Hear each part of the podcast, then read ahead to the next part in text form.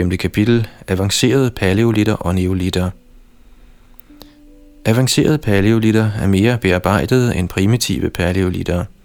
Sammen med fund af avancerede paleolitter finder man også som et tider mere primitive redskaber. Dette kapitel beretter først om Florentino Ameginos fund i Argentina, såvel som Ailes Ridlicker og W.H. Holmes kritik af dem. Dernæst behandles Carlos Ameginos fund, der er nogle af de mest solide beviser for fuldt udviklede mennesker i Pliocene.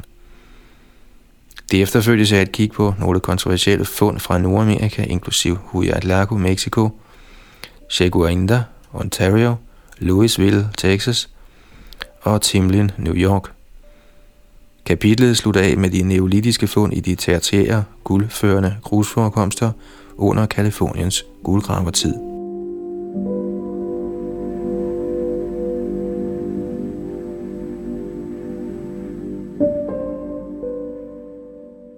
Florentino Amaginos fund i Argentina. Sidst i 1800-tallet kortlagde Florentino Amagino geologien og de fossile forekomster i Argentinas kystområder. Et arbejde, der gjorde ham internationalt kendt. Amaginos kontroversielle fund af stenredskaber, skovmærkede knogler og andre spor efter mennesker i Pliocen, Miocen og endnu ældre perioder af Argentina, gjorde ham kun endnu mere berømt. I 1887 gjorde Florentino Magino vigtige fund på Monte Hermoso på kysten, cirka 60 km nordøst fra Bahia Blanca. I sin gennemgang af fundene skrev han, citat, at mennesker, eller snarere dets forløber, har eksisteret på denne gamle lokalitet, bevises af primitivt bearbejdede flinteredskaber i stil med dem fra Miocene i Portugal, såvel som af skovmærkede knogler, forkullede knogler og gamle ildsteder. Citat slut. Disse fund blev gjort i Monte Hermosos Pliocæn formation, der er omkring 3,5 millioner år gammel. Blandt fundene på Monte Hermoso var en fossil hominid atlas. Atlas betyder her den øverste halsvivel ved kraniets basis. Armagino mente, at den havde primitive træk, men Ailes Ridlicker anførte, at den kom fra et moderne menneske. Noget tyder derfor på, at det var moderne mennesker, der havde efterladt kulturgenstandene og ildstederne på Monte Hermoso.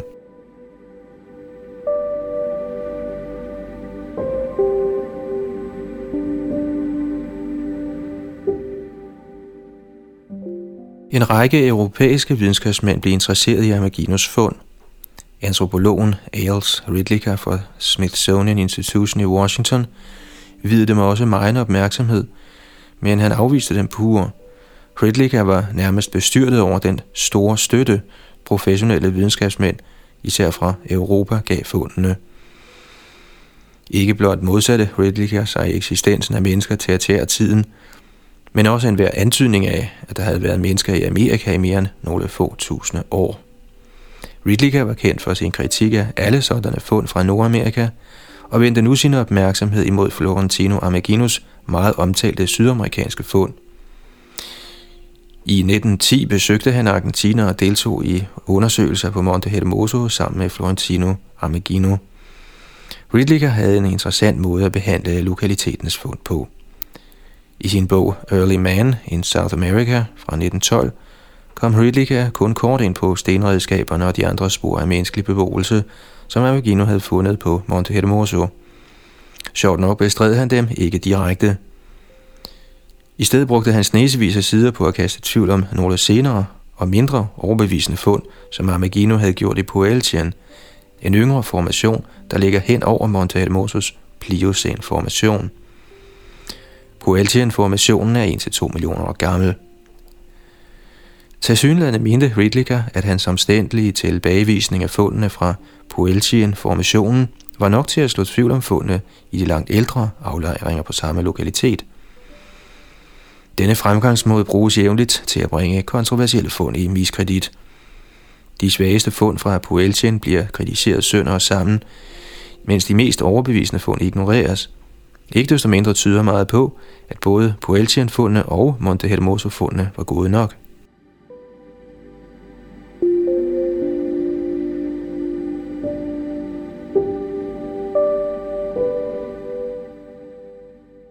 På deres fælles ekspedition fandt Ridlika og Amagino hovedsageligt primitivt tilhuggede kvartsitredskaber. Ridlika bestred ikke, at selv de mest primitive eksemplarer var lavet af mennesker. Derimod betvivlede han deres alder. Han mente, at aflejringen, der indeholdt dem, var af nyere dato. Dette byggede han til en vis grad på udsagn fra Bailey Willis, en amerikansk geolog, der ledsagede ham.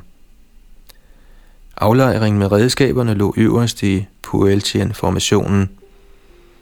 Willis accepterede efter en vis tøven Pueltian som mindst pliocen i alder.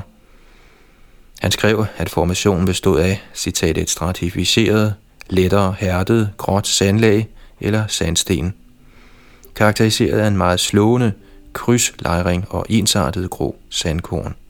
Citat slut.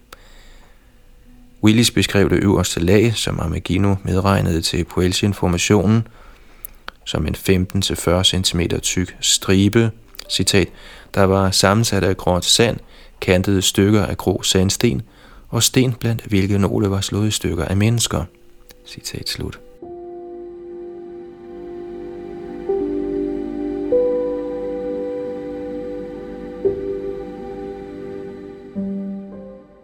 Willis bemærkede, at det øverste lag af det grå redskabsindholdende sand var, som han sagde, identisk i sammensætning med de lavere lag af Puelchien, men adskilt fra dem af en, hvad han kaldte diskordans eller erosionsgrænse. En diskordans er et manglende lag imellem to lag og svarer til en periode uden aflejring eller, som i dette tilfælde, med erosion. En måde at fastslå, hvor lang tid der er mellem aflejringerne over og under diskordansen, er at sammenligne fossiler. Willis omtalte imidlertid ingen fossiler. Det er således usikkert, hvor lang tid diskordansen repræsenterer. Det kunne være meget kort tid, hvilket giver de to lag over og under diskordansen omtrent samme alder, det vil sige cirka 1-2 millioner år.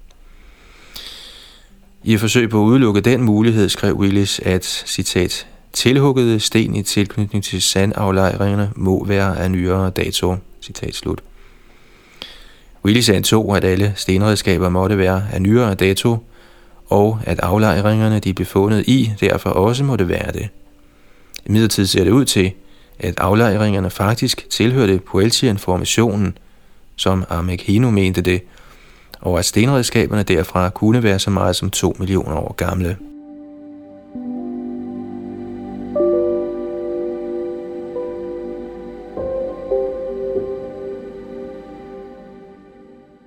Armagino fandt også stenredskaber, knogler med skovmærker og spor af ild i Argentinas Santa Cruzien og Entrerien formationer. Santa Cruzien-formationen er fra nedre eller mellem Miocæn, hvilket giver fundene en alder på 15-25 millioner år. Vi har ikke kunnet finde nogen alder på Entrerien i de bøger, vi har rådført os med, men siden denne formation er ældre end Monte Hermoso-formationen, er den mindst øvre Miocæn, det vil sige over 5 millioner år gammel. Mange steder fandt Amagino spor af ild med meget højere temperatur end bål og græsbrænde frembringer. Disse spor omfattede store, tykke stykker af hårdt brændt ler og slakker. Var disse rester af primitive støberier eller ovne, der bebrugte Argentinas pliocen-mennesker.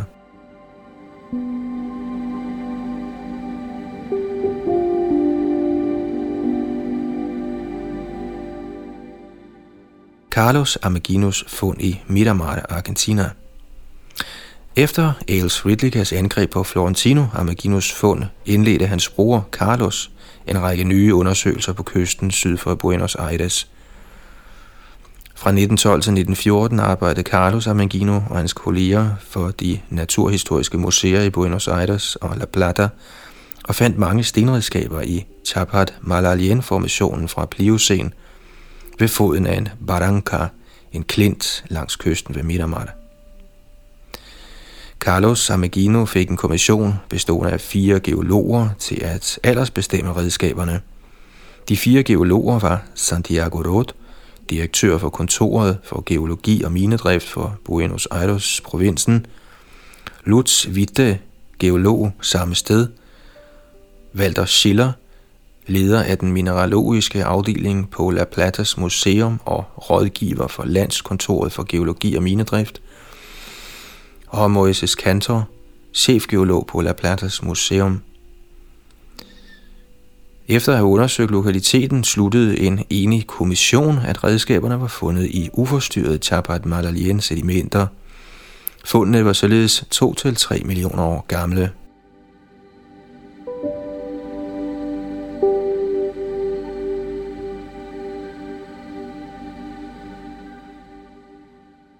Imens deres undersøgelser på lokaliteten fandt sted, overværede de fire geologer også udgravningen af en slyngsten og en flintekniv fra Pliocene-formationen. Der blev ligeledes fundet ildsteder og slakker i nærheden. Kommissionens medlemmer berettede, at da en af Carlos Amaginos mænd i kommissionens nærvær gravede med en hakke på samme sted, hvor slyngstenen og flintekniven var fundet, citat, fandt han andre flade sten af den slags, som indianerne bruger til at lave ild med. Citat slut. Flere stenredskaber blev fundet på samme lokalitet. Alt i alt tyder det på, at der levede mennesker, der kunne fremstille redskaber og bruge ild i Argentina for 2-3 millioner år siden i Øvre Pliocene. Kommissionen rejste tilbage til Buenos Aires, mens Carlos Amagino blev i Miramar og fortsatte sine udgravninger. Øverst i de pliocene Chapat Malalien lag fandt Amagino en lårknogle fra en toxodon – et uddødt sydamerikansk hovdyr, der mindede om et pælsklædt, kortbenet næsehorn uden horn. Indkapslet i lårknoglen fandt Amagino en pilespids eller spydspids af sten. Kan Toxodon-knoglen have været af nyere dato og arbejdet sig ned fra de øvre lag? Carlos Amagino gjorde opmærksom på, at da lårknoglen blev fundet, hang den sammen med de andre knogler på Toxodonens bagben – dette tydede på, at lårknoglen ikke var en løs knogle, der på en eller anden måde var endt i pliusinformationen, men var del af et dyr, der døde, da denne formation blev dannet. Amagino bemærkede, citat, knoglerne har en snavset, hvidlig farve, der er karakteristisk for dette stratum, og ikke farvet sorte af manganoxiderne i ensenadien-formationen, citat slut. Han tilføjede, at fordybningerne i knoglen var fyldt op med løs fra Chapat Malalien, og løs er et gulligt, støvagtigt sediment af sand og kalkholdigt ler. Men selv hvis knoglerne havde arbejdet sig ned fra den overliggende Ensenadien-formation, ville de naturligvis stadig være kontroversielt gamle. Ensenadien er 0,4 til 1,5 millioner år gammel.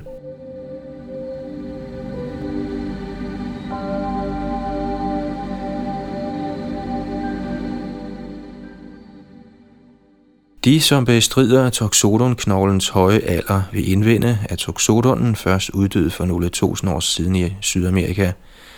Men Carlos Amagino gjorde opmærksom på, at den fuldvoksne toxodon, man fandt i Miramar, var mindre end toxodoner fra overliggende yngre lag og dermed en ældre art.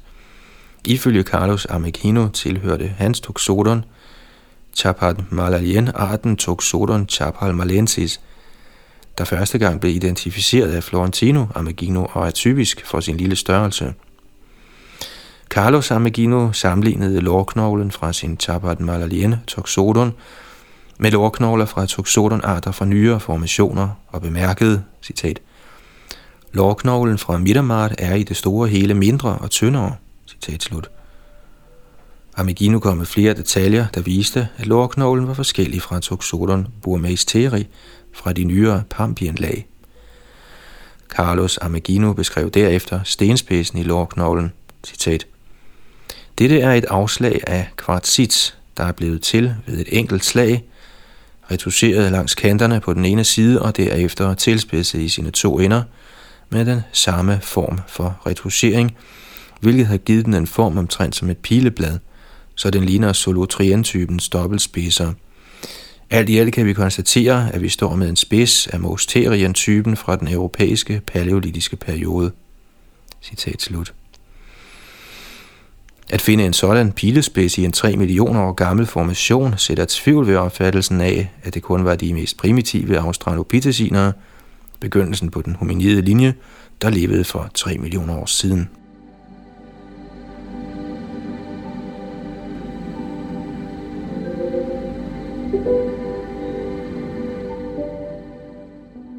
I december 1914 var Carlos Amagino tilbage i Miramar sammen med Carlos Brug, Luis Maria Torres og Santiago Rod for at opmåle og fotografere den nøjagtige lokalitet, hvor man fandt Tuxodon-knoglen. Carlos Amagino fortalte, citat, Da vi kom til lokaliteten, hvor de seneste fund blev gjort og fortsatte udgravningerne, fandt vi flere og flere bearbejdede sten og blev overbevist om, at vi var stødt på en veritabel industri fra denne fjerne tidsepoke. Citat slut. Blandt de mange redskaber var der ambolde og hammersten. Der blev også fundet stenredskaber i en sender i informationen, der ligger ovenpå Chapat Malalien i Miramar.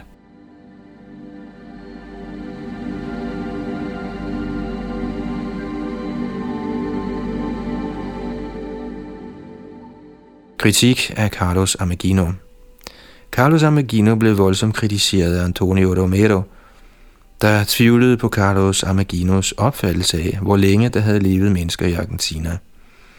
Romeros afhandling fra 1918 indeholder mange uforsonlige bemærkninger.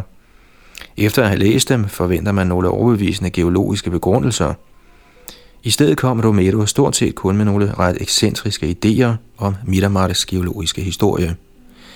Romero hævdede, at alle formationerne i Miramars barranca eller klint var af nyere dato. Hvis man finder fossiler fra særskilte perioder i forskellige lag i barrancaen, skrev han, er der ikke tegn på en lagrækkefølge fra forskellige tidsepoker, for vand kan andetsteds have eroderet meget gamle fossilholdige aflejringer fra tidligere epoker og aflejret de ældre fossiler ved foden af barrancaen.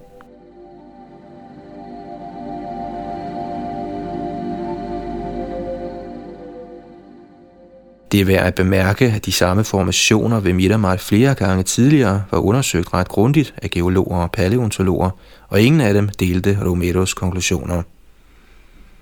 At Romeros tolkning af stratigrafien ved Miramar er forkert, bekræftes også af nyere forskere, der klassificerer formationen ved klintens fod som Tapat Malalien og giver den en alder i øvre pliocen på 2-3 millioner år. Romero hævdede også, at der var sket omfattende forkastninger og forskydninger af Barrancaens lag, hvilket gjorde det muligt for redskaber og dyreknogler fra overfladelag at være blandet op med klintens lavere lag. Men det eneste, han kunne pege på som støtte for denne konklusion, var to ubetydelige lag forskydninger. Til venstre for stedet, hvor den geologiske kommission fandt en slyngsten i Tabat Marlalien-formationen, har en stenaflejring i formationen forskudt sig en anelse fra det vandrette plan. Denne forskydning sker nær et sted, hvor Barrancaen gennemskæres af en stor regnkløft. Så man kunne vente det, skråner en del af Barrancaen ned til venstre her, men på stedet, hvor slyngsten blev gravet frem, er den vandrette stratigrafi intakt.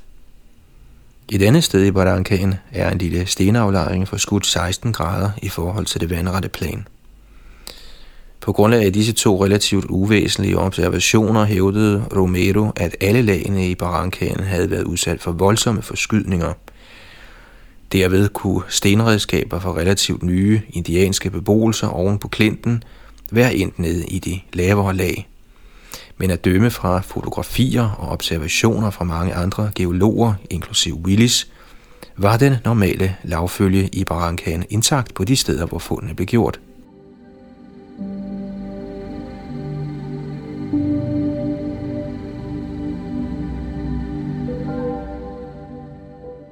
I 1957-udgaven af Fossil Men skrev Marcelin Boole, at efter det første fund af lårknoglen fra en toxodon fandt Carlos Armagino i Tapat Malalien ved Miramar en intakt rygvivel fra en toxodon med to stenprojektiler indkapslet.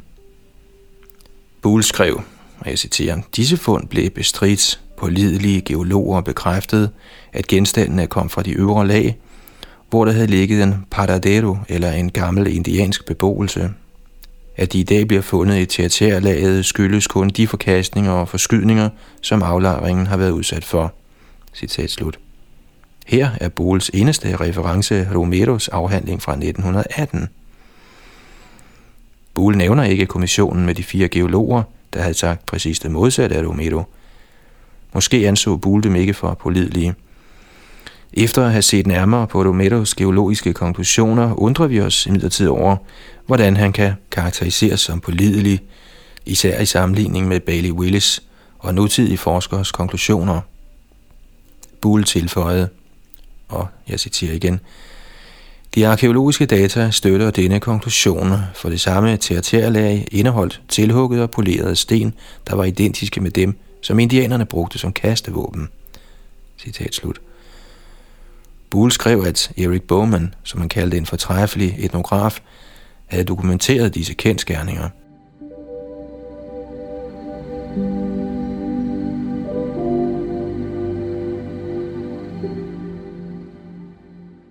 Kunne mennesker have levet uafbrudt i Argentina siden tertiær-tiden og ikke ændret deres teknologi? Hvorfor ikke? Især hvis der blev fundet redskaber in situ i lag fra Pliocene som en geologisk kommission så det med egne øjne. At disse redskaber var identiske med dem, der blev brugt af mennesker fra en senere tid, er intet argument for ikke at acceptere deres tertiære alder – Stammefolk forskellige steder i verden fremstiller i dag stenredskaber, der ikke er til at skælne fra redskaber, der skulle være fremstillet for 2 millioner år siden. Oven i købet er der i 1921 fundet en fossil kæbe fra et fuldstændigt moderne menneske i Tabat Malalien-formationen ved Minamata. Det kan man se mere om i 6. kapitel.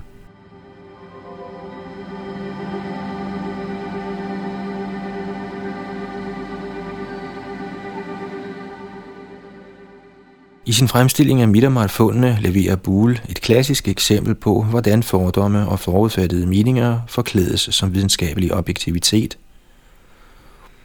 Buhls bog har affærdigt alle beviser for menneskers eksistens i Argentinas tertiære formationer ud fra teoretiske betragtninger og ignorerer vigtige fund fra professionelle videnskabsmænd, der tilfældigvis mener noget, man ikke må mene. For eksempel berørte Buhl slet ikke det overnævnte fund af en menneskekæbe. Videnskabsmænd, der ikke bryder sig om visse kontroversielle fund, bruger ofte samme taktik som Buhl.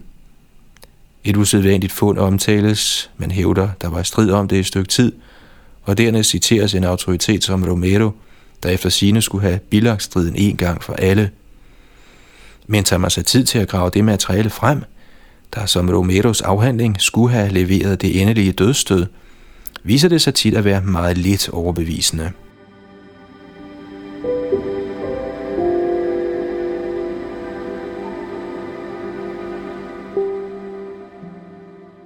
Hvad der gælder for Romeros afhandling, gælder også på Bowmans. Som nævnt ovenfor omtales Bogman af Bull som en fortræffelig etnograf. Men når vi undersøger Bogmans afhandling, bliver grunden til Bulls favorable bedømmelse åbenlys. Igennem hele sin afhandling, der angreb Florentino Amaginos teorier og Carlos Amaginos fund i Midtermar, citerede Bogman som en pligtskyldig disciple hele tiden Bull som en autoritet – som det kan ventes, citerede Bowman også i udstrakt grad Ridlikas langtrukne kritik af Florentino Amaginos arbejde. Men på trods af sin negative indstilling leverede Bowman ikke desto mindre uforvarende nogle af de bedste beviser for mennesker i Argentinas pliocene.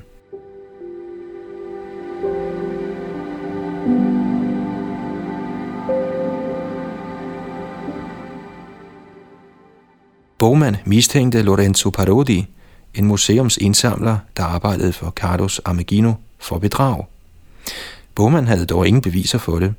Bowman selv skrev, citat, Jeg havde ingen ret til at nære nogen form for mistanke imod ham, for Carlos Amegino havde sagt mange gode ting om ham og forsikrede mig for, at han var så ærlig og pålidelig, som et menneske kan være.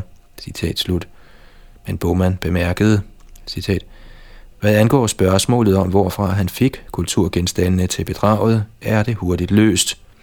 Et par kilometer fra lokaliteten findes en paradero, en 4-500 år gammel forladt indiansk beboelse, hvor der findes mange ting, der er identiske med dem, der blev fundet i Chapal Malalien stratummet. Citat slut.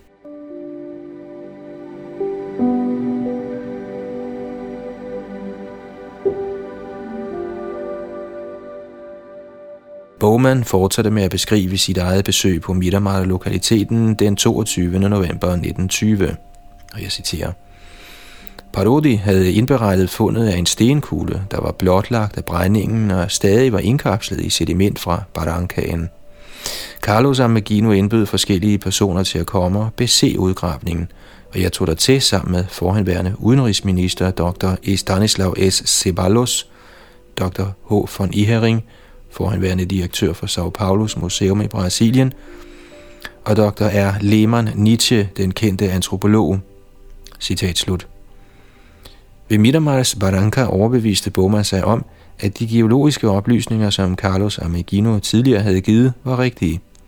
Bowmans indrømmelse bekræfter vores vurdering af, at Romeros modstridende opfattelse ikke er korrekte. Dette så også tvivl om Bull, der udelukkende refererer til Romero i sit forsøg på at forkaste funden af de to toxodonknogler, som der blev fundet pilespidser i.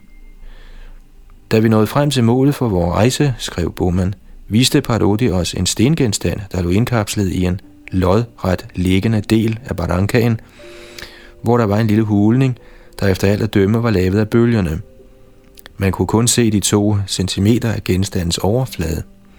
Parodi fortsatte med at fjerne noget af den omgivende jord, så den kunne fotograferes, og på det tidspunkt kunne det ses, at genstanden var en stenkugle med en ekvatorial rille af den slags, man finder på slyngsten. Der blev taget billeder af kuglen in situ, altså i sin oprindelige placering, af barankaen og af de tilstedeværende personer, hvorefter slyngstenen blev frigjort. Den sad så fast i det hårde sediment, at det var nødvendigt at bruge stor kraft med huggeredskaberne for at bryde den fri lidt efter lidt. Citat slut.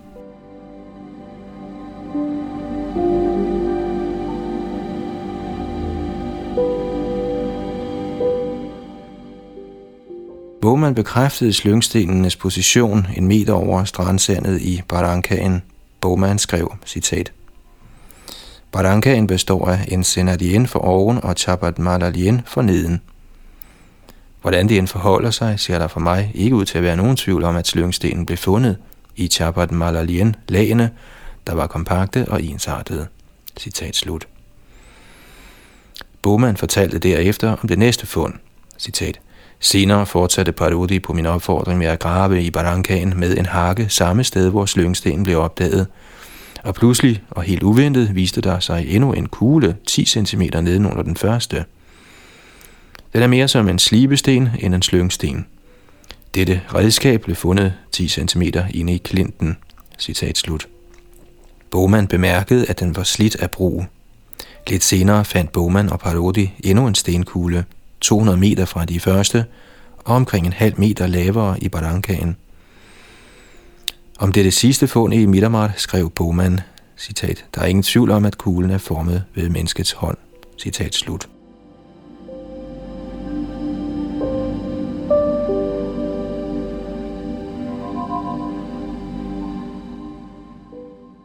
Alt i alt talte omstændighederne omkring disse fund stærkt for en pliocen alder. Bowman fortalte, og jeg citerer igen, Dr. Lehmann Nietzsche har sagt, at efter hans mening blev stenkuglerne, vi udgravede, fundet in situ. De er samtidig med Chapat Malalien terrænet, og kom ikke dertil på et senere tidspunkt. Dr. von Ehering er mindre kategorisk i denne sammenhæng. Hvad mig selv angår, kan jeg erklære, at jeg ikke bemærkede tegn på en senere anbringelse. Kuglerne lå fast på plads i det meget hårde sediment, der omsluttede dem, og der var intet tegn på forstyrrelse af de overliggende jordlag. Citat slut. Bowman plantede herefter lumpent mistanken om snyd. Han foreslog forskellige måder, hvorpå Parodi kunne have anbragt stenkuglerne, og han trykkede en stenpilespids ind i en lårknogle fra en toxodon for at vise, hvordan Parodi kunne have gennemført et falsum. Men Bowman endte med selv at skrive, citat, i sidste instans er der helt sikkert ingen sikker begrundelse for bedrageri. Tværtimod taler mange af omstændighederne stærkt til fordel for fundenes ægthed. Citat slut.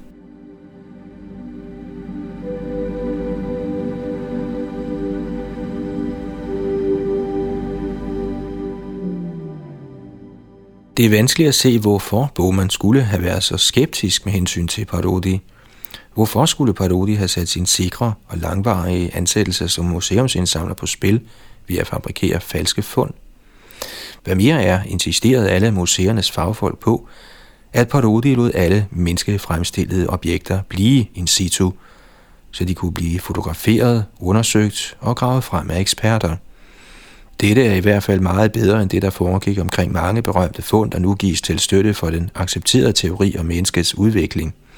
For eksempel blev de fleste af von Königswalds fund af Homo erectus på Java, som man kan se om i kapitel 8, gjort af indfødte samlere, der i modsætning til Parodi ikke efterlod fossilerne in situ, men samlede dem i kasser til von Königswald, der ofte opholdt sig langt væk fra lokaliteterne.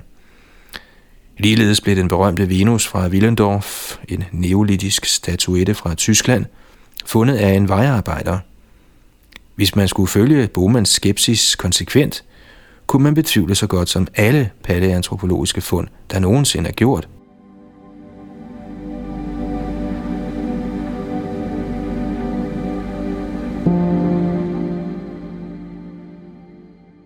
Ironisk nok udgør Bowmans redegørelse selv for skeptikere et meget solidt bevis for eksistensen af redskabsfremstillende mennesker i Argentina for så længe som 3 millioner år siden.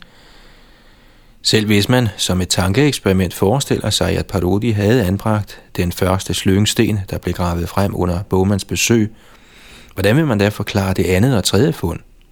De var ikke Parodi, men Bowman selv, der uden forudgående aftale opfordrede Parodi til at grave videre – meget betegnende kunne disse stenkugler slet ikke ses, og Parodi ikke så meget som antydede deres eksistens. Alt i alt ser Bull, Romero og Bowman ud til at have så godt som ingen grund til at så tvivl om de fund, som Carlos Amagino og andre gjorde på Miramar-lokaliteten, og Bowman selv dokumenterede på første klasses vis nogle slyngsten fra Pliocene.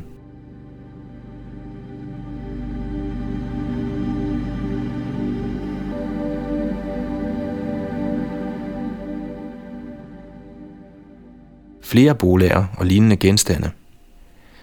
Stenkuglerne fra Midtermart er betydningsfulde i den forstand, at de peger på eksistensen af mennesker på et højtstående kulturniveau i Sydamerika i Pliocen og måske endnu tidligere. Lignende redskaber er fundet i Afrika og Europa i formationer fra Pliocen. I 1926 fandt John Baxter, en af J. Reed Moores medhjælpere, en specielt interessant genstand under den pliocene Red Crag-formation – ved Bramford nær Ipswich i England. Moir undersøgte ikke genstanden nærmere, men tre år senere lagde Henry Bruel mærke til den. Han skrev, og jeg citerer, Imens jeg boede i Ipswich hos min ven J. Reed Moir, kiggede vi sammen på en skuffe med ting, der var fundet nederst i The Red Crack ved Bramford. J. Reed Moir viste mig en enestående, ægformet genstand, som var gemt på grund af sin usædvanlige form – selv ved første øjekast mente jeg at kunne se kunstige furer og facetter, og jeg undersøgte den derfor nærmere under lup. Dette bekræftede mit første indtryk af, at genstanden var formet ved menneskets hånd. Citat slut. Bruel sammenlignede genstanden med slyngsten fra New Caledonia.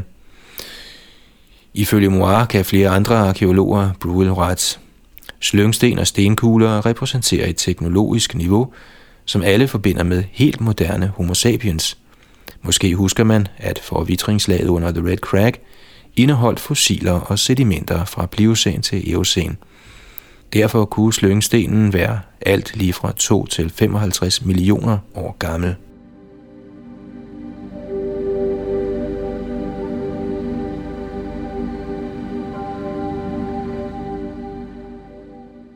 I 1956 beskrev G.H.R. von Königswald nogle menneskelige kulturgenstande fra de lavere lag i Olduvejslugten i Tanzania i Afrika. Disse omfattede, citat, en del sten, der er blevet tilhugget, indtil de mere eller mindre var kuglerunde, citat slut. Von Königswald skrev, citat, de menes at være en meget primitiv form for kastekugle. Stenkugler af denne slags, som de kalder bolager, bruges fortsat af indfødte jægere i Sydamerika. De bindes sammen i små læderposer, og to eller flere af dem er bundet sammen med en lang snor. Jægeren holder den ene kugle i sin hånd og vivler de andre to rundt omkring sit hoved, hvorefter han giver slip. Citat slut. Hvis de genstande, der blev indberettet af von Königswald, blev brugt på samme måde som de sydamerikanske bolager, betyder det, at deres fremstiller ikke kun var dygtige til stenarbejde, men også til lederarbejde. Det bliver imidlertid problematisk, når man tager i betragtning, at lag 1 i Olduvai, hvor stenkuglerne blev fundet, er 1,7 til 2 millioner år gammelt. Ifølge standardopfattelsen skulle der kun have levet Australopithecus og Homo habilis på den tid. For øjeblikket er der ingen afgørende beviser for, at Australopithecus brugte redskaber, og Homo habilis anses normalt ikke for at have kunnet anvende en så avanceret teknologi, som slyngstenene repræsenterer, hvis det er, hvad genstandene virkelig er. Igen står vi med et tilfælde, hvor et indlysende, men forbudt forslag ligger lige for. Måske levede der moderne mennesker i Olduvai i begyndelsen af Pleistocæn.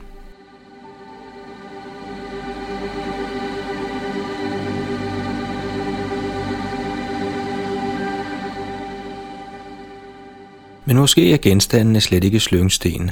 Til dette svarede Mary Leakey, citat, Skønt der intet direkte bevis er for, at kuglerne blev brugt som slyngsten, og ingen kunne komme med nogen anden forklaring på de mange sådanne redskaber, og den kendskærning, at mange af dem er omhyggeligt og præcist tildannet.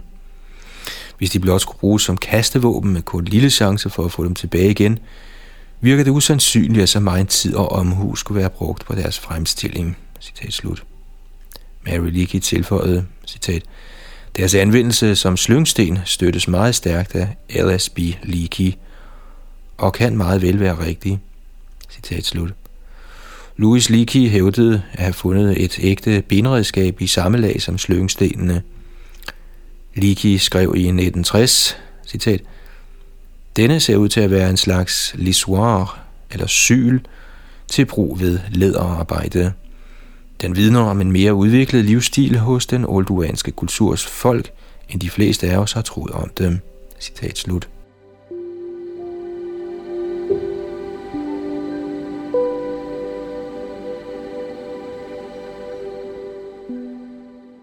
Forholdsvis avancerede nordamerikanske fund vi giver os nu i kast med relativt avancerede, kontroversielle paleolitiske redskaber fra Nordamerika – vi begynder med fundene i Cheguyanda i Kanada på øen Manitolin i den nordlige del af Huronsøen. Mange af disse nordamerikanske fund er ikke specielt gamle, men alligevel meget sigende, for de giver et indblik i, hvordan arkeologiens og paleantropologiens verden virker bag dørene. Vi har allerede set, hvordan det videnskabelige samfund undertrykker data, der leder til ubekvemme konklusioner for den gældende teori om menneskets udvikling – nu skal vi se på afsløringer af en anden side af dette, de personlige kvaler og den bitterhed, som videnskabsmænd, der er så uheldige at gøre kontroversielle fund, må gennemgå.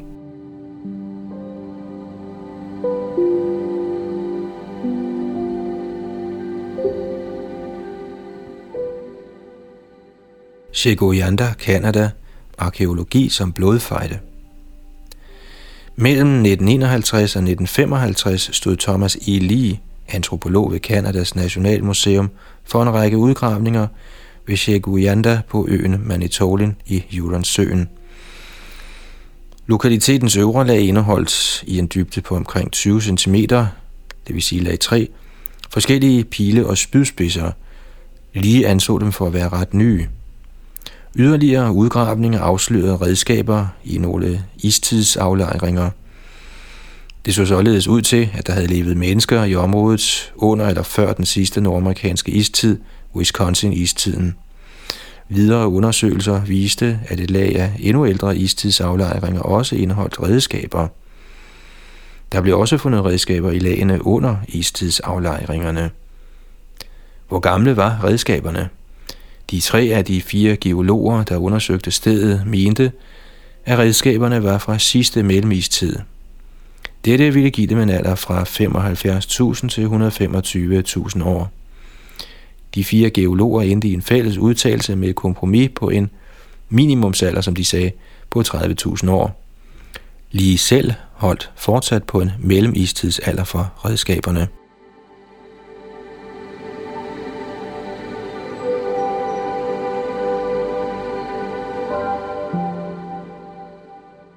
Den ene af de fire geologer, John Stanford fra Wayne State University, stillede sig senere frem og støttede lige.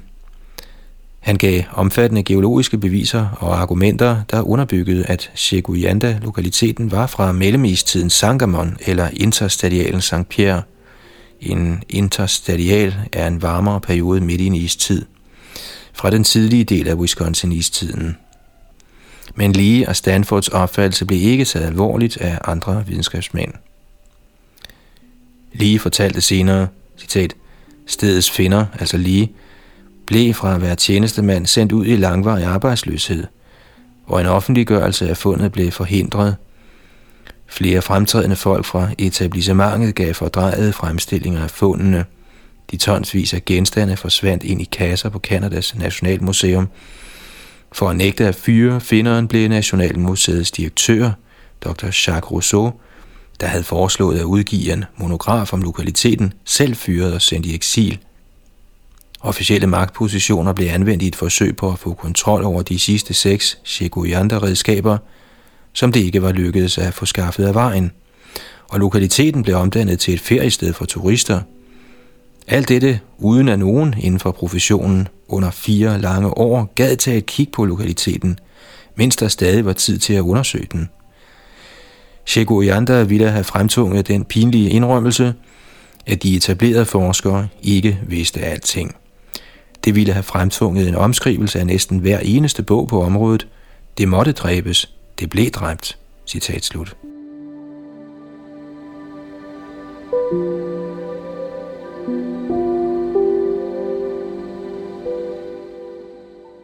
Lige rendte ind i store vanskeligheder med at få sine afhandlinger offentliggjort. Han beskrev sin frustration. Citat. En nervøs eller frygtsom redaktør, hvis sanser omgående fornemmer lugten af fare for position, sikkerhed, omdømme eller kritik, videregiver kopier af en mistænkelig afhandling til en eller to kolleger, som han ved vil komme med en ufarlig bedømmelse. De læser den eller skimmer den måske blot igennem for et par udsøgte sætninger, som der kan sættes spørgsmålstegn ved eller kan bringes imod forfatteren. Deres mening har de dannet sig længe i forvejen ud fra, hvad de har hørt af hemmelige kanaler eller overhørt i konferencernes røgfyldte lokaler.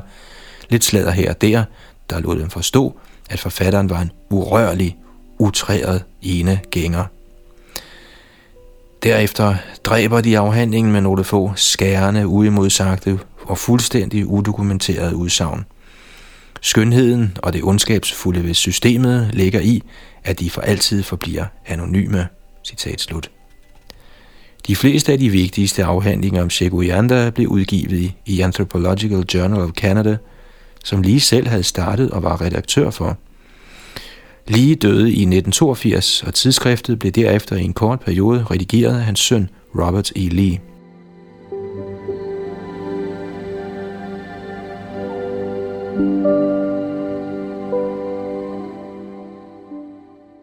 Helt at undgå at nævne Shikoyanda har naturligvis ikke været muligt for det videnskabelige samfund, men når det sker, er man tilbøjelig til at bagatellisere, overse eller give et falsk billede af beviserne for en ualmindelig høj alder for lokaliteten. Lees søn Robert skrev, citat, Studerende får fejlagtigt at vide, at Shikoyanda er et eksempel på en mudderaflejring efter istiden og ikke aflejringer fra Wisconsin-istiden. Citat slut. Men de oprindelige redegørelser kommer imidlertid med overbevisende argumenter imod teorien og mudder aflejring. Lige senior skrev, at mange geologer, citat, har sagt, at aflejringerne ville helt sikkert blive kaldt for istidsaflejringer, hvis det ikke havde været for tilstedeværelsen af kulturgenstande i dem.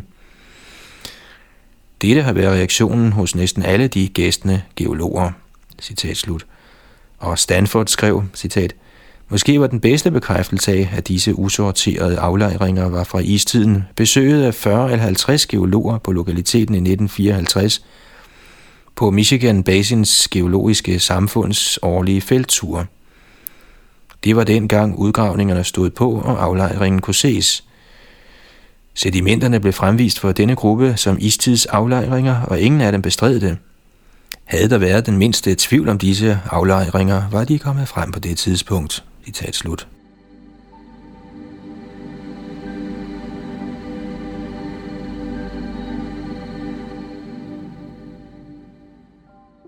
Nogle benægter, at de usorterede redskabsholdige lag er istidsaflejringer. Andre stiller overdrevent høje krav til beviser for menneskers tilstedeværelse på lokaliteten i den angivende tidsperiode. James B. Griffin, antropolog ved University of Michigan, skrev, citat, der er mange nordamerikanske lokaliteter, som efter sine skulle have været beboet af tidlige indianere for meget længe siden. Der er sågar udgivet hele bøger om sådanne non-lokaliteter. Citat slut.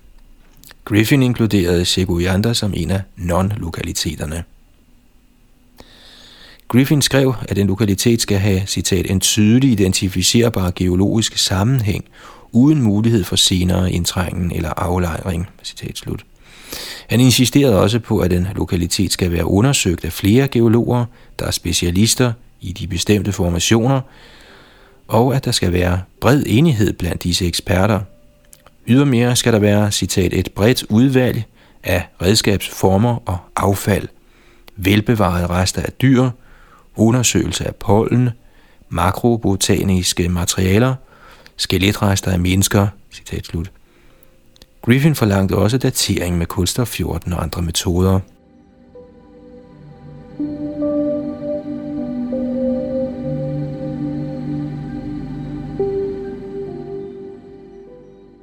Hvis disse krav skal følges, vil praktisk talt ingen af de lokaliteter, hvor vigtige paleantropologiske fund er gjort, kvalificere sig som ægte lokaliteter. For eksempel skete de fleste af de afrikanske fund af Australopithecus, Homo habilis og Homo erectus ikke i tydeligt identificerbare geologiske sammenhænge, men var overfladefund eller huleaflejringer, som det erfaringsmæssigt er vanskeligt at vurdere geologisk. De fleste af fundene af Homo erectus på Java var også overfladefund på dårligt fastslåede lokaliteter. Interessant nok ser Shegoyanda ud til at kunne tilfredsstille de fleste af Griffins strenge krav. Der blev fundet redskaber i en geologisk sammenhæng, der var mere tydelige end på mange andre lokaliteter. Flere geologer, der var specialister i nordamerikanske istidsaflejringer, var enige om en alder ud over 30.000 år. Alle tegn tydede på, at der ikke havde været senere aflejringer eller indtrængen. Der blev fundet forskellige slags redskaber, der blev foretaget pollenundersøgelser og kulstof 14-datering, og der fandtes makrobotanisk materiale eller tørv.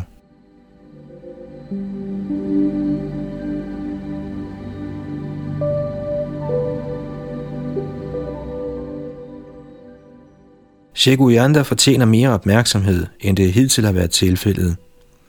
T.I. lige skrev i et tilbageblik på den tid, hvor det gik op for ham, at der var fundet redskaber i en istidsaflejring, citat, på dette punkt ville en visere mand have fyldt hullerne op og listet væk derfra i nattens mørke, uden at sige noget til nogen.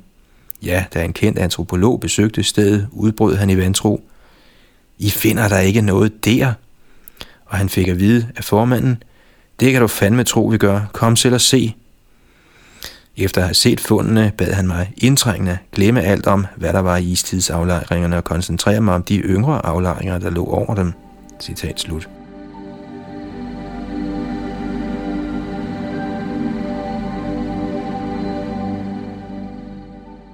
Louisville og Timlin. Blodfejden fortsætter.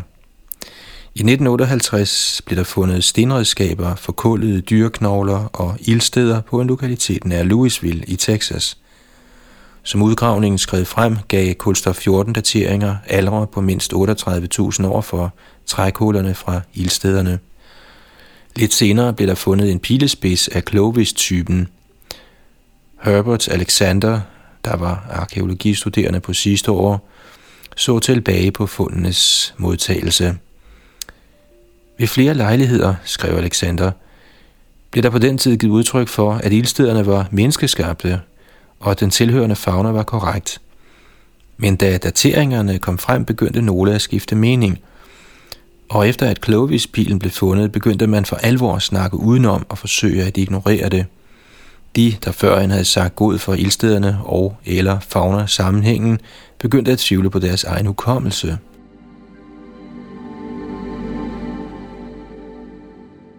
At finde en Clovis-spids i en 38.000 år gammel aflejring var problematisk, for ortodoxe antropologer giver de første Clovis-spidser en alder på 12.000 år, hvilket markerer menneskets ankomst til Nordamerika. Nogle kritikere reagerede på fundet fra Louisville ved at påstå, at Clovis-spidsen var anbragt der som et bedrag. Andre har sagt, at kulstof 14-dateringerne var forkerte. At pillespidser af Clovis-typen repræsenterer de første redskaber i den nye verden, udfordres i øvrigt af en udgravning på Timlin-lokaliteten i Catskill Mountains i staten New York. I midten af 1970'erne blev der her fundet redskaber, der stærkt mindede om øvre Autulin redskaber fra Europa. I den gamle verden tilskrives Archeolin redskaber automatisk Homo erectus, men det er faktisk usikkert, da man normalt ikke finder skeletrester sammen med redskaberne. På basis af istidsgeologi er redskaberne fra Catskill givet en alder på 70.000 år.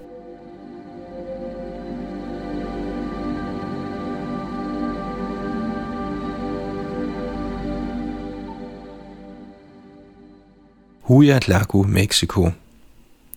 Ved Huayatlaco nær Valsequillo, 115 km sydøst fra Mexico City, fandt Juan Armenta Camacho og Cynthia Irwin Williams i 1960'erne avancerede stenredskaber, der kunne måle sig med de bedste fra Cro-Magnon-mennesket i Europa. Der blev også fundet primitive redskaber på en nærliggende lokalitet ved El Horno. Både ved Huayatlaco og El Horno ser der ikke ud til at have været tvivl om redskabernes stratigrafiske positioner. Trods dette er disse redskaber meget kontroversielle. Et hold geologer, der arbejdede for US Geological Survey, gav dem aldre på omkring 250.000 år. Holdet arbejdede på en bevilling fra National Science Foundation og bestod af Harold Maltz og Virginia Steen McIntyre, begge fra US Geological Survey, og afdøde Roald Frixel fra Washington State University. Ifølge disse geologer gav fire forskellige dateringsmetoder uafhængigt af hinanden fundene usædvanligt høje aldre. Dateringsmetoderne var 1. Urandatering 2. Fissionssporsdatering 3. Tefrahydreringsdatering og 4. Studier af mineral for vitring. Som en levende kan forestille sig fremkaldte alderen på 250.000 år en voldsom strid. Ikke blot vælter den den nye verdens antropologi, men hele billedet af menneskets oprindelse.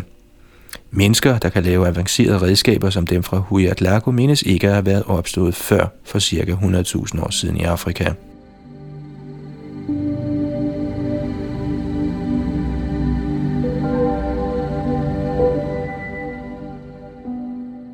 I forsøg på at få sit holds konklusioner offentliggjort, løb Virginia Steen McIntyre ind i et voldsomt socialt pres og mange hindringer.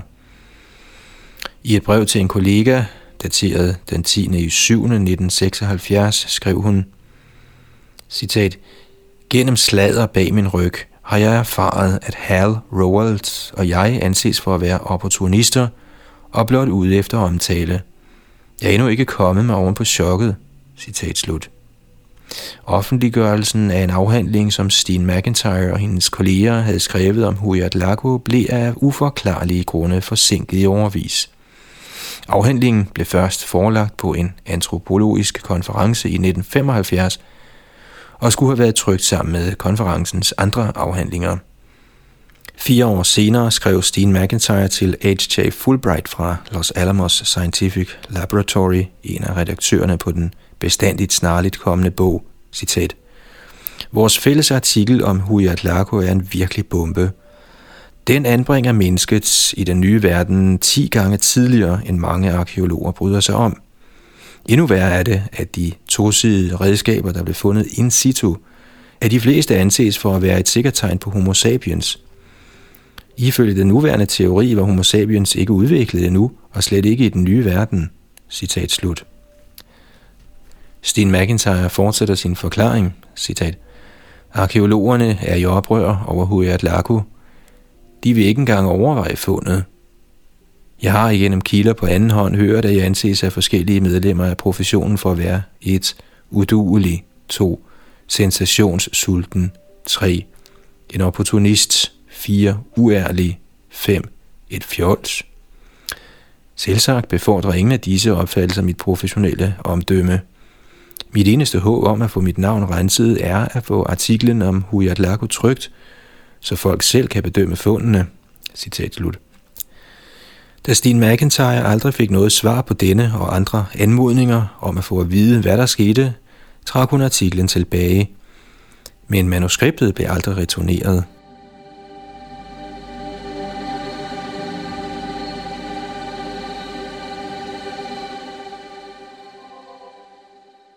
Et år senere skrev Steve McIntyre den 8. januar 1980 til Steve Porter, redaktør for Quaternary Research, og bad om at få artiklen om Huyat Lako trygt. Manuskriptet, jeg indsender, giver de geologiske beviser, skrev hun. Det hele er meget lige til, og hvis det ikke var, fordi en masse antropologibøger skulle skrives om, tror jeg ikke, vi ville have haft nogen problemer med at få arkeologerne til at acceptere det. Som det står nu, vil intet antropologisk tidsskrift røre det med en ildtang. Steve Porter skrev til Steen McIntyre den 25. i 2. 1980, at han ville overveje at trykke den kontroversielle artikel.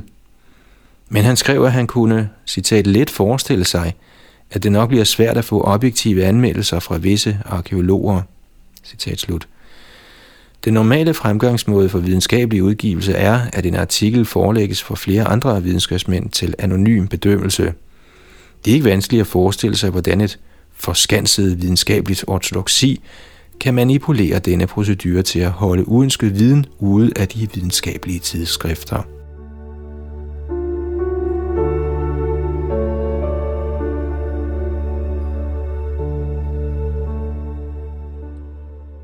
Den 30. marts 1981 skrev Steen McIntyre til Estella Leopold, medredaktør på Quaternary Research, citat, Problemet, som jeg ser det, er meget større end Huyatlaku.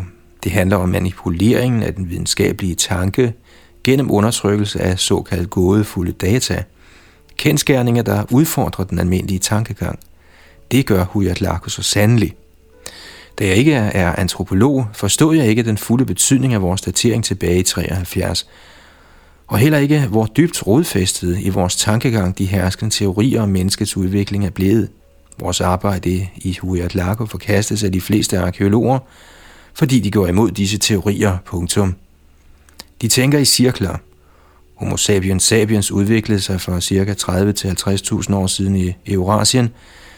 Derfor er 250.000 år gamle Homo sapiens sapiens redskaber, der bliver fundet i Mexico, en umulighed. For Homo sapiens sapiens udviklede sig for ca. 30.000 år siden, bum bum bum og så videre. En sådan tankegang giver os selvtilfredse arkeologer, men elendig videnskab. Citat slut.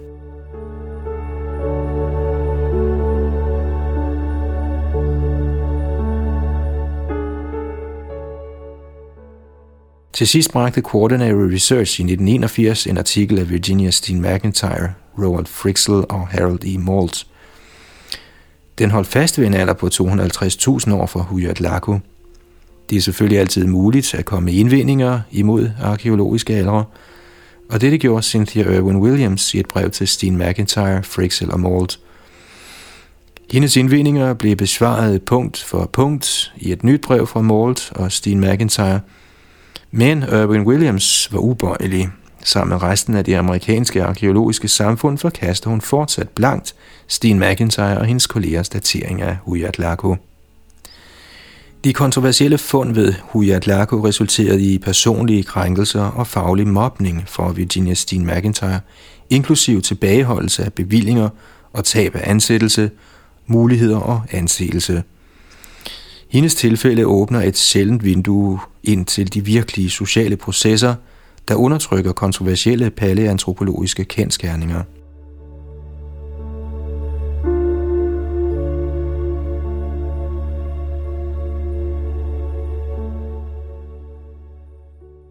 En sidste bemærkning. Vi, Thompson og Cremo, forsøgte engang at få Cynthia Urban Williams tilladelse til at bruge fotografierne af de fundne redskaber fra Huyat Lago til en artikel, vi skrev. Vi fik at vide, at tilladelsen ikke ville blive givet, hvis vi havde tænkt os at nævne den, som hun kaldte det, vanvittigt groteske alder på 250.000 år.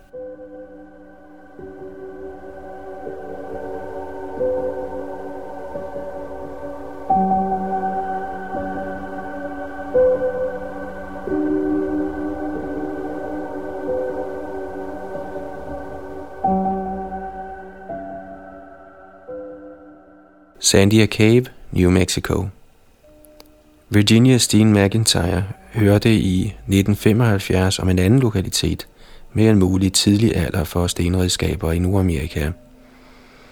I Sandia Cave, New Mexico, USA, var der fundet redskaber af en avanceret type, Folsom spidser, under en aflejring af stalagmit eller drøbsten, der anses for at være 250.000 år gamle. I et brev til Henry P. Swartz, den kanadiske geolog, der havde dateret stalagmitten, skrev Virginia Steen McIntyre den 10. i 7. 1976. Citat, jeg kan ikke huske, om det var dig eller en af dine kolleger, jeg talte med på Penrose-konferencen i 75 i Mammoth Lakes, Kalifornien. Vi stod i kø til frokost, og manden, jeg talte med, nævnte, at en uraniumisotopdatering af stalagmitten, der ligger over genstandene i Sandia Cave, havde rystet ham. Den stred voldsomt imod den almindelige hypotese om tidspunktet for menneskets indtog i den nye verden. Da han nævnte en alder på en kvart million år eller deromkring, faldt bakken næsten fra mig. Ikke så meget i chok over alderen, men fordi denne alder passede sammen med de aldre, vi har på en kontroversiel lokalitet i det centrale Mexico. Det siger sig selv, at jeg er meget interesseret i at høre mere om din datering, og hvordan du har det med den. Citat slut. Ifølge Sten McIntyre fik hun aldrig svar på dette brev.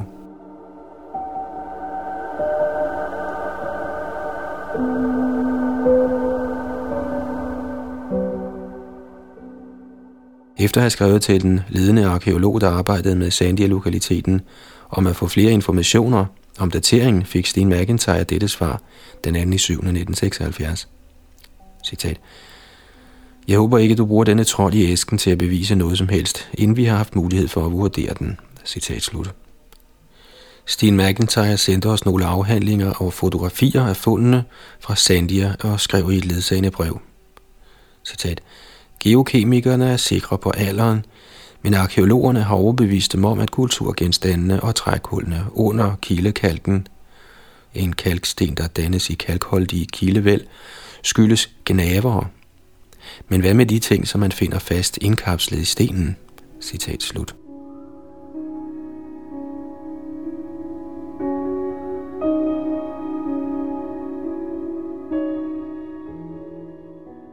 Neolitiske redskaber fra Kaliforniens guldminer.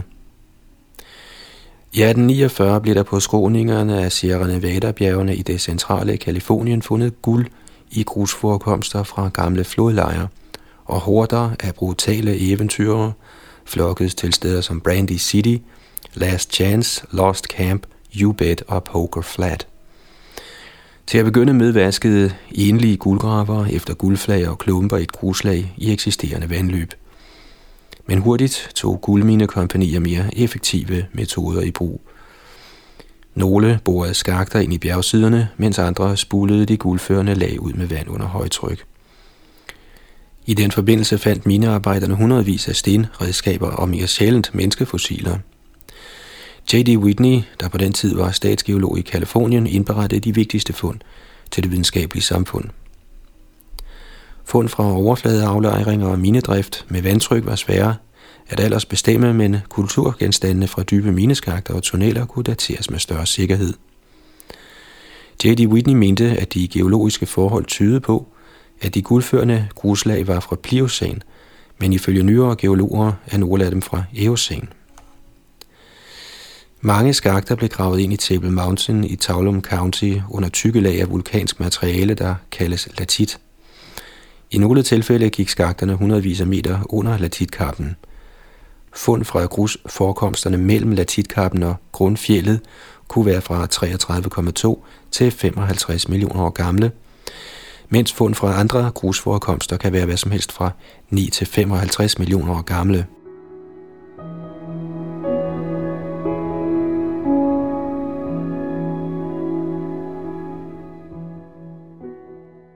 Whitney beså personligt Dr. Perez Snells samling af fund fra Table Mountain. Snells samling omfattede spydspidser og andre redskaber. Der er ikke mange oplysninger om fundenes opdager og redskabernes stratigrafiske position. Der var dog en undtagelse.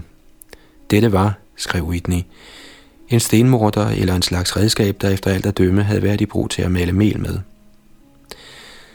Dr. Snell fortalte Whitney, citat, at han med egne hænder samlede den op fra et vognlæs af jord, der kom ud inde fra Table Mountain. Citat slut. Der var også en menneskekæbe, som Whitney selv undersøgte. Kæben var overgivet til Dr. Snell af nogle minearbejdere, der hævdede, at kæben kom fra grusforekomsten under latitkappen i Table Mountain. Et mere veldokumenteret fund fra Table Mountain blev gjort af Albert G. Walton, en af ejerne af Valentine-gruppen. Walton fandt en stenmorter 35 cm i diameter i guldførende lag 60 meter under overfladen inde under latitkappen. Det er værd at bemærke, at morderen blev fundet i en stolle, en minegang, der gik vandret fra bunden af den lodrette hovedskagt i Valentine-minen. Dette ser ud til at udelukke, at morderen skulle være faldet ned oppefra. Et stykke af et menneskefossil blev også fundet i Valentine-minen. William J. Sinclair foreslog, at stålegangene fra andre miner nær Valentine-skakten kunne have været forbundet med den. Måske var morderen kommet igennem en af disse andre tunneller. Men Sinclair indrømmede, at da han besøgte området i 1902, kunne han ikke engang finde Valentine-skakten. Sinclair brugte denne udokumenterede insinuation til at affeje Waltons fund. På den måde kan man selvsagt afvise et hvert paleantropologisk fund, der nogensinde er gjort –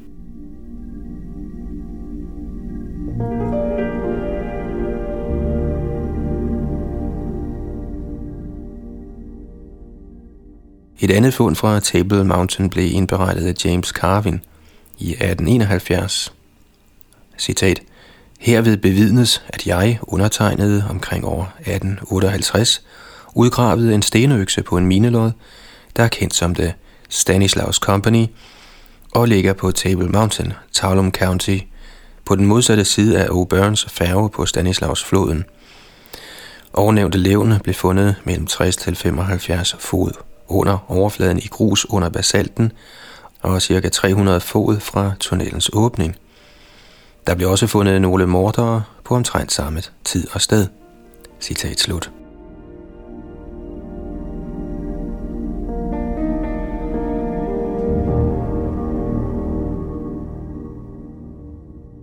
I 1870 afgav Oliver W. Stevens følgende beedigede skriftlige erklæring og jeg citerer, jeg undertegnede besøgte omkring år 1853 Sonora-tunnelen, der ligger på og i Table Mountain, cirka halvanden mile nordvest fra Shores Flat, og på det tidspunkt kom et vognlæs guldførende grus ud fra nævnte Sonora-tunnel, og jeg undertegnede samlet op fra nævnte grus, der kom fra under basalten og inde fra tunnelen omkring 200 fod inde i en dybde på omkring 125 fod, en mastodont tand og på samme tid fandt jeg sammen med den et levn, der mindede om en stor stenkugle, der måske var af alabast. Citat slut. Kuglen er, hvis den kommer fra gruset, mindst 9 millioner år gammel, og måske så meget som 55 millioner år gammel. William J. Sinclair indvendte, at omstændighederne omkring fundet ikke var klare nok.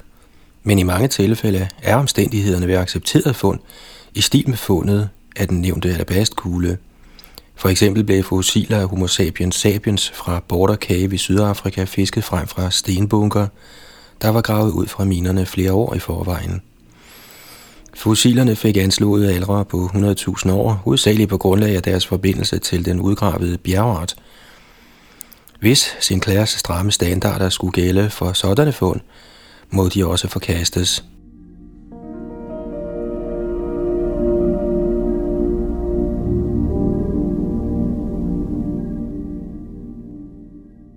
I 1870 afgav Løvlin Piers følgende skrevne erklæring, citat, Jeg undertegnet har i dag givet Mr. C.D. Voy til bevaring af hans samling af fortidige stenrudimenter, en vis stenmorder, der helt åbenlyst er tillavet af menneskehænder og blev gravet op af mig omkring år 1862, inde under Table Mountain i grus, i en dybde på omkring 200 fod fra overfladen under basalten, der var over 60 fod dyb og omkring 1800 fod inde fra tunnelens åbning. Fundet skete i minelodden, der er kendt som Boston Tunnel Company. Citat slut. Gruslagene, der indeholdt morderen, er 33 til 55 millioner år gamle. William J. Sinclair indvendte, at morderen var lavet af andesit, En vulkansk bjergart, der ikke forekommer ofte i de dybliggende grusforekomster i Table Mountain. Men ifølge nutidens geologer er der nord for Table Mountain fire steder, der er lige så gamle som de før vulkanske guldførende lag, med forekomster af andesit.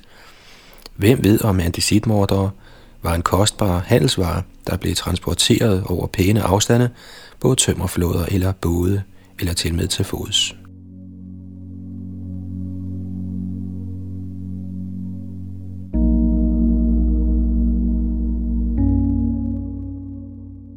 Ifølge sin klære fandt Piers en anden genstand sammen med morderen.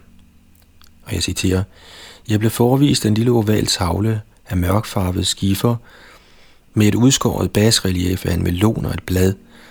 Denne tavle udviser ingen tegn på slitage fra kruset. Riserne er alle friske skrammer. Udskæringen viser tydelige spor af et blad fra en stålkniv og blev udtænkt og lavet af en kunstner af anselig dygtighed. Citat slut. Sinclair skrev intet om, hvordan han mente, at tavlen var udskåret med en stålkniv. Derfor kan han have taget fejl med hensyn til det værktøj, der var brugt. Under alle omstændigheder blev skifertavlen fundet sammen med morderen i førvulkansk grus, dybt under latitkappen på Table Mountain. Selv hvis pladen udviser tegn på at være udskåret med en stålkniv, betyder det ikke, at den er nyere dato. Man kan med lige så god ret slutte, at udskæringen blev foretaget af mennesker på et relativt højt kulturelt niveau for 33 millioner til 55 millioner år siden. Sinclair skrev også, at tavlen ikke udviste tegn på slitage fra gruset. Men måske blev den ikke ført med ret langt af strømmen i vandløbet og var derfor uden riser. Eller måske blev tavlen smidt ned i en grusforekomst i en tør kanal.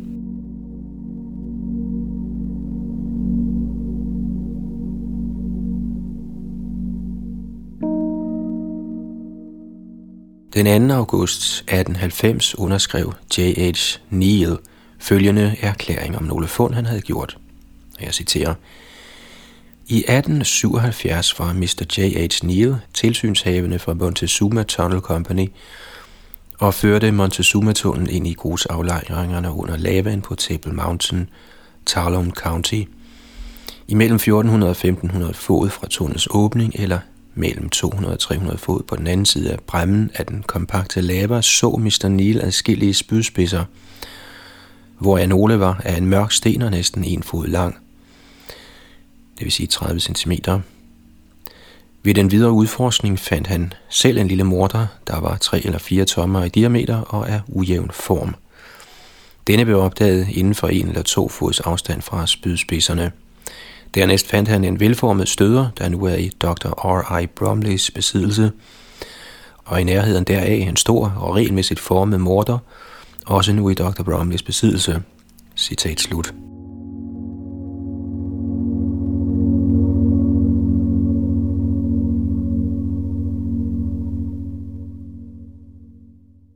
Niels beedigede skriftlige erklæring fortsætter. Citat. Alle disse fortidslevn blev fundet tæt ved grundfjellet, måske en fod fra det. Mr. Neil erklærer, at det er fuldstændig umuligt, at disse genstande kan have været nået til den position, hvor de blev fundet, undtagen på det tidspunkt, hvor sandet blev aflejret, og før lavakappen blev dannet. Der var ikke det mindste spor af forstyrrelse af jordlagene og heller ingen naturlige sprækker i lavakappen, igennem hvilket der kunne have været en åbning. Citat slut. Genstandenes placering i grus tæt ved grundfjellet på Table Mountain tyder på, at de var 33-55 millioner år gamle. Neil blev interviewet i 1898 af William H. Holmes, der offentliggjorde følgende referat derfra i 1899. Citat. En af mine arbejderne, der kom ud til frokost ved middagstid, overrakte den tilsynsførende en stenmorter og en knækket støder, som han sagde var gravet op i den dybeste ende af tunnelen omkring 1500 fod fra minens åbning. Mr. Neil bad ham om, når han kom tilbage på arbejde, at se efter, om der var andre redskaber på samme sted, og i overensstemmelse med hans forventninger blev to andre ting fundet. En lille ægformet morter, 5 eller 6 tommer i diameter, og en nærmest flad morter eller et fad, 7 eller 8 tommer i diameter.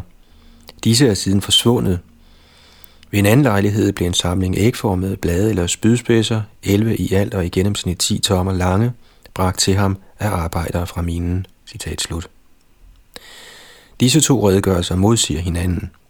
Holmes sagde om Neil, og jeg citerer, i sine samtaler med mig hævdede han ikke at have været i minen, da fundene blev gjort. Citat slut. Dette får det til at lyde, som om Neil havde løjet i sin oprindelige forklaring. Men de netop citerede passager fra Holmes er ikke Niels ord, men Holmes, der sagde, citat, hans forklaringer, altså Niels forklaringer, der blev nedskrevet i min notesbog under og umiddelbart efter interviewet, gik ud på følgende, citat slut. Det kan diskuteres, hvorvidt man bør have mere tillid til Holmes indirekte referat af Niels ord end til Niels egen beedede skriftlige erklæring, der var underskrevet af ham. Det er meget betegnende, at vi ikke har nogen bekræftelse fra Niels selv af, at Holmes version af deres samtale var korrekt.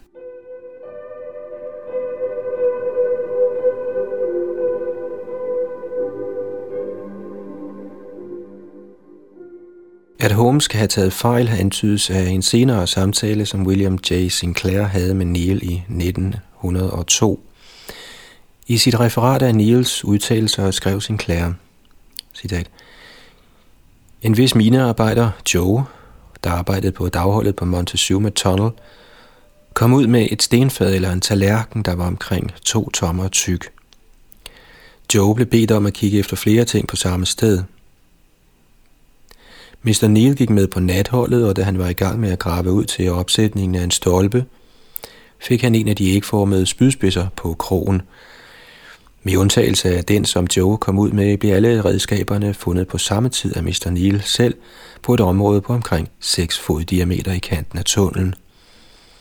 Genstandene lå i gruset tæt ved grundfjellet og var blandet op med noget, der lignede trækul. Citat slut. Når alle vidneforklaringerne lægges sammen, ser det ud til, at Niels selv gik ind i minen og fandt stenredskaberne på deres plads i gruset. Om de ægformede spydspidser, som Neil fandt, skrev Holmes, og jeg citerer, Ægformede klinger med nøjagtigt samme mønster blev nu og da fundet sammen med levn fra dækkerindianerne på deres gravsteder.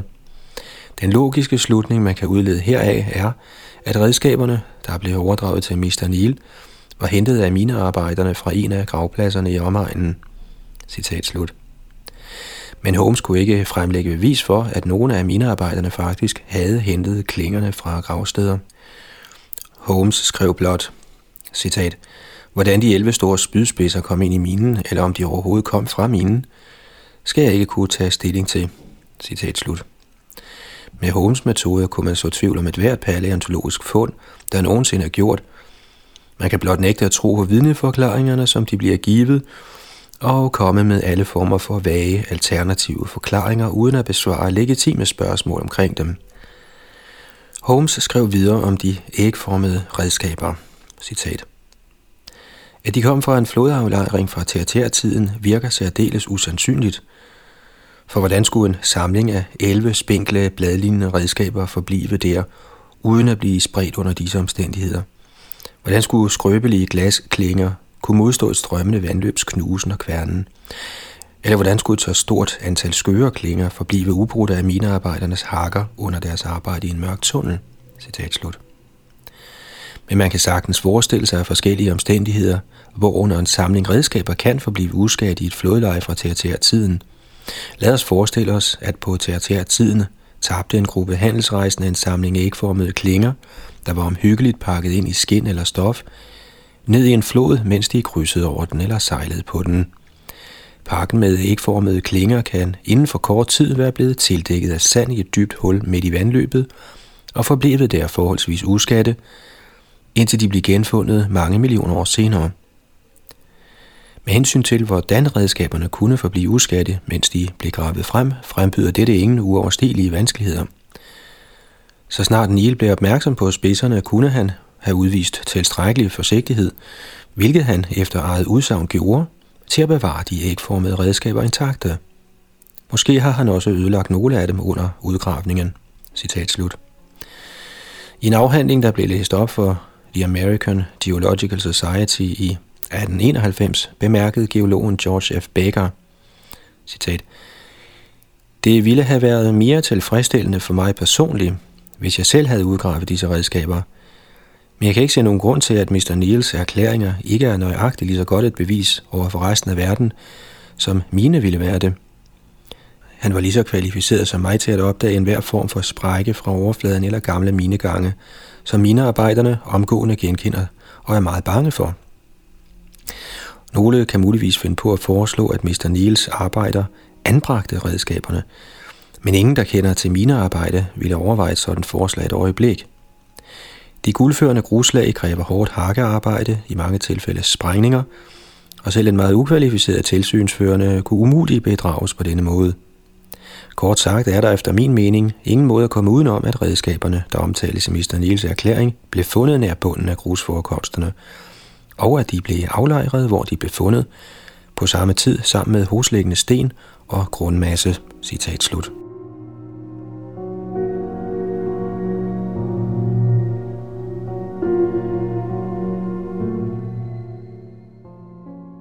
Skønt de hidtil diskuterede redskaber blev fundet af minearbejdere, er der et tilfælde, hvor tre stenredskaber blev fundet in situ, altså på deres oprindelige placering, af en videnskabsmand. I 1891 fortalte George F. Becker, The American Geological Society, at i foråret 1869 stod geologen Clarence King, leder af Survey of the 40th Parallel, for undersøgelser på Table Mountain – på det tidspunkt fandt han en stenstøder, solidt indkapslet i et lag af guldførende grus inde under latitkappen. Grusforekomsterne var for nyligt blottet af erosion.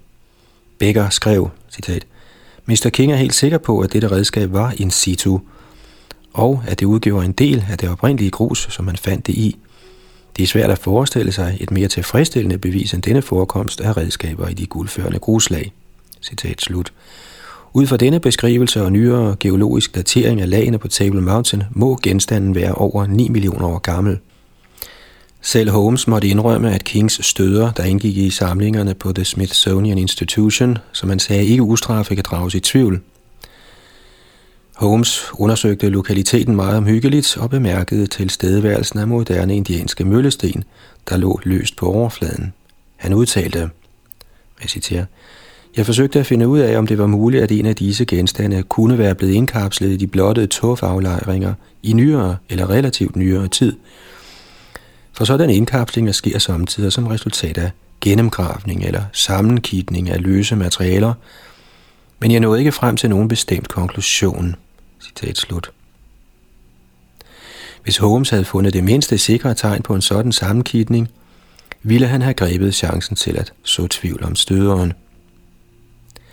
Da han ikke kunne finde nogen grund til at betvivle redegørelsen, måtte Holmes nøjes med at spekulere over, hvorfor, citat, Mr. King undlod at give verden, hvad der vil kunne hævdes at være det vigtigste fund, som nogen geolog nogensinde har gjort med dets betydning for menneskerassens historie, og lod det op til Dr. Becker 25 år senere at komme ud med det.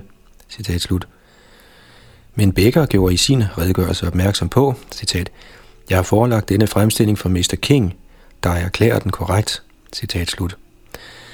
J.D. Whitney indberettede også fund, der blev gjort under vulkanske lag andre steder end på Table Mountain. Disse omfattede stenredskaber fra guldførende gruslejer ved San Andreas i Calaveras County, Spanish Creek i El Dorado County og Cherokee i Butte County.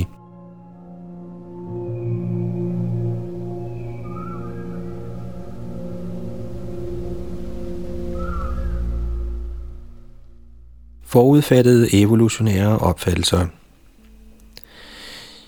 i lys af ovennævnte er det vanskeligt at retfærdiggøre Holmes og Sinclairs vedvarende kritik af de kaliforniske fund. De kunne ikke påvise nogen form for svindel, og deres hypotese om, at indianerne kan have haft bærbare morder og spydspidser med ind i minerne, er ikke særlig trolig. En nutidig historiker, W. Turrentine Jackson fra University of California i Davis påpeger, under guldfebertiden blev indianerne fordrevet fra mineområdet, og de kom sjældent i berøring med minearbejderne. Man kan derfor spørge, hvorfor Holmes og Sinclair var så fast besluttet på at så tvivl omkring Whitneys beviser for eksistensen af mennesker i tertiær-tiden. Den følgende udtalelse fra Holmes giver et fingerpeg. Citat. Måske professor Whitney ville have tøvet med at kundgøre de formulerede konklusioner på trods af det imponerende opbud af kendskærninger, som han var konfronteret med, hvis han til fulde havde påskyndet historien om menneskets udvikling, sådan som den forstås i dag. Citat slut. Hvis kendskærningerne med andre ord ikke passer ind i en bestemt favoriseret teori, bør kendskærningerne ifølge Holmes vige til fordel for teorien. Det er ikke svært at se, hvorfor en evolutionstilhænger som Holmes ville gøre alt, der er muligt for at så tvivl om fund, der skubber eksistensen af mennesker i deres nuværende form alt for langt tilbage i tiden. Hvorfor følte Holmes sig så sikker på at kunne gøre dette? En grund var Eugene Dubois' fund i 1891 af Java-mennesket, Pithecanthropus erectus, der blev hilst som det længe søgte missing link, der forbandt moderne mennesker med formodede abelignende forfædre. Holmes skrev, citat, Whitneys fund står absolut alene, og de antyder en menneskerace, der er ældre med mindst en halv gang i forhold til Dubois' Pithecanthropus erectus, der kun kan anses for at være en begyndende form for menneskeskabning. Citat slut. For dem, der accepterede det kontroversielle Java-menneske, om hvilket man kan se mere i kapitel 8, måtte et hvert spor, der antyde, at den moderne mennesketype eksisterede før det, slås ned, og Holmes var en af de vigtigste mænd med øksen. Holmes sagde om de kaliforniske fund, citat, det er sandsynligt, at uden yderligere afgørende dokumentation vil sporene gradvist miste deres tiltrækning og forsvinde, men videnskaben har ikke råd til at vente på denne langsommelige frasorteringsproces, og et forsøg på at fremskynde den er påkrævet. Citat slut. Holmes, Sinclair og andre ydede alle deres med deres tvivlsomme metoder. Alfred Russel Wallace, der deler æren for evolutionsteorien sammen med Darwin, udtrykte forarvelse over, at beviser for eksistensen af anatomisk moderne mennesker i teatertiden var tilbøjelige til at blive, som man sagde, angrebet med alle våben af tvivl, beskyldning og latterliggørelse. I en detaljeret undersøgelse af beviserne for menneskets høje alder i Nordamerika tog Wallace de kaliforniske fund af menneskefossiler og stengenstande fra tertiærtiden fuld alvorligt. I lys af den skepsis, som blev disse og lignende fund til del i visse kredse, tilrådede Wallace at, citat, den rigtige måde at behandle beviser for menneskets høje alder er at indskrive dem i protokollerne og forløbig acceptere dem, hvor som helst de ville blive regnet for tilstrækkelige, som i tilfældet med andre dyr, ikke som det nu alt for ofte er tilfældet, at forbigå dem som uværdige til at blive accepteret, eller udsætte deres opdagere for vilkårlige beskyldninger for at være bedragere eller ofre for bedragere. Citat slut. Ikke desto mindre favoriserede det intellektuelle klima i begyndelsen af det 20. århundrede Holmes og Sinclairs opfattelser. Stenredskaber fra moderne mennesker i tertiærtiden. Hurtigt blev det ubekvemt at indberette, umoderne at forsvare og praktisk at glemme sådanne ting. Det samme gælder den dag i dag så meget, at fund, der blot i mindste grad udfordrer de herskende opfattelser og menneskets forhistorie, effektivt undertrykkes.